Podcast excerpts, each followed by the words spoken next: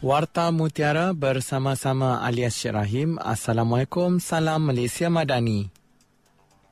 Kementerian Sumber Manusia KSM sentiasa memastikan kursus kemahiran yang ditawarkan di institusi kemahiran kementerian itu terutama institusi latihan perindustrian ILP sentiasa yang terkini, kemaskini dan selaras dengan keperluan pasaran.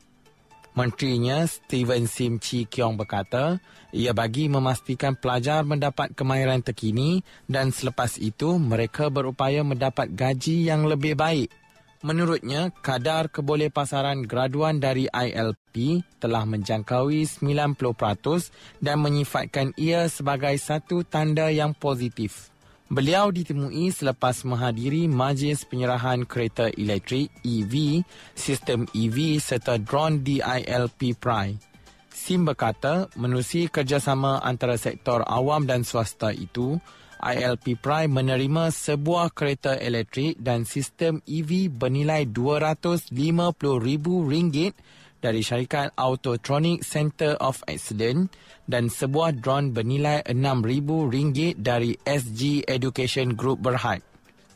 Katanya sebagai permulaan, ILP Prime akan melaksanakan program berkaitan EV dan teknologi drone melalui sembilan model latihan dan menawarkan pelbagai kursus jangka pendek kepada industri serta agensi awam. Sementara itu, beliau berkata ILP Pride akan dijenamakan semula menjadi pusat kecemerlangan pendidikan latihan teknikal dan vokasional TVET Pulau Pinang dengan menyasarkan industri kecil dan sederhana IKS sebagai pelanggan utamanya. Menurutnya, selain itu, ia akan menawarkan kursus jangka pendek kepada agensi awam dan swasta bagi mempercepatkan proses mengadaptasi teknologi khususnya berkaitan teknologi IR 4.0 dan pendigitalan.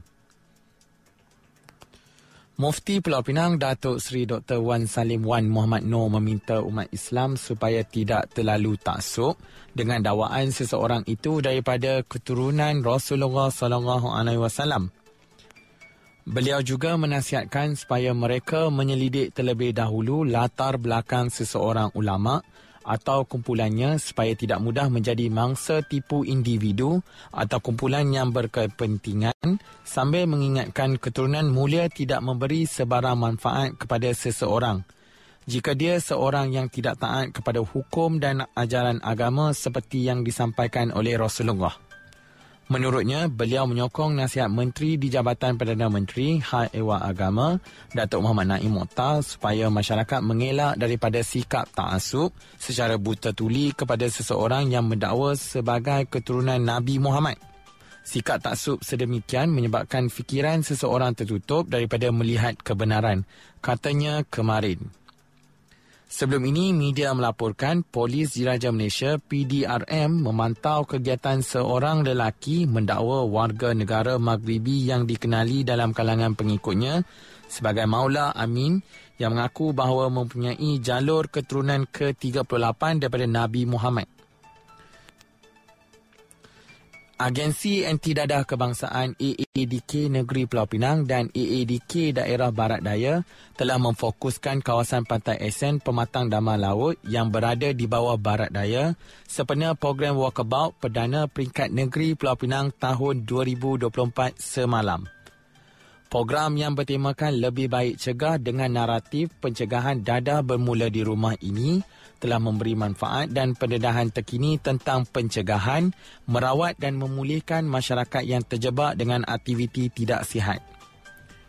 Antara aktiviti yang dijalankan ialah seperti walking message, pameran statik anti dada, permainan interaktif, pendaftaran 1 juta ahli skuad AADK, program prihatin alam bersama klien rawatan dan pemulihan dalam komuniti RPDK di bawah segmen keprihatinan dan khidmat masyarakat serta penyampaian perkhidmatan AADK turut diadakan.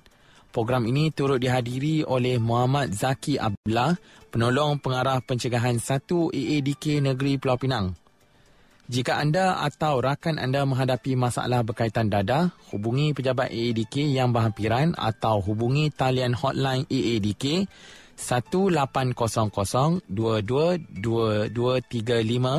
atau 0196262233 untuk keterangan lanjut.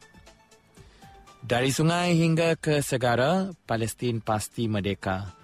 Sekian Warta Mutiara, berita disunting alias Cik Rahim. Assalamualaikum, salam perpaduan dan salam Malaysia Madani.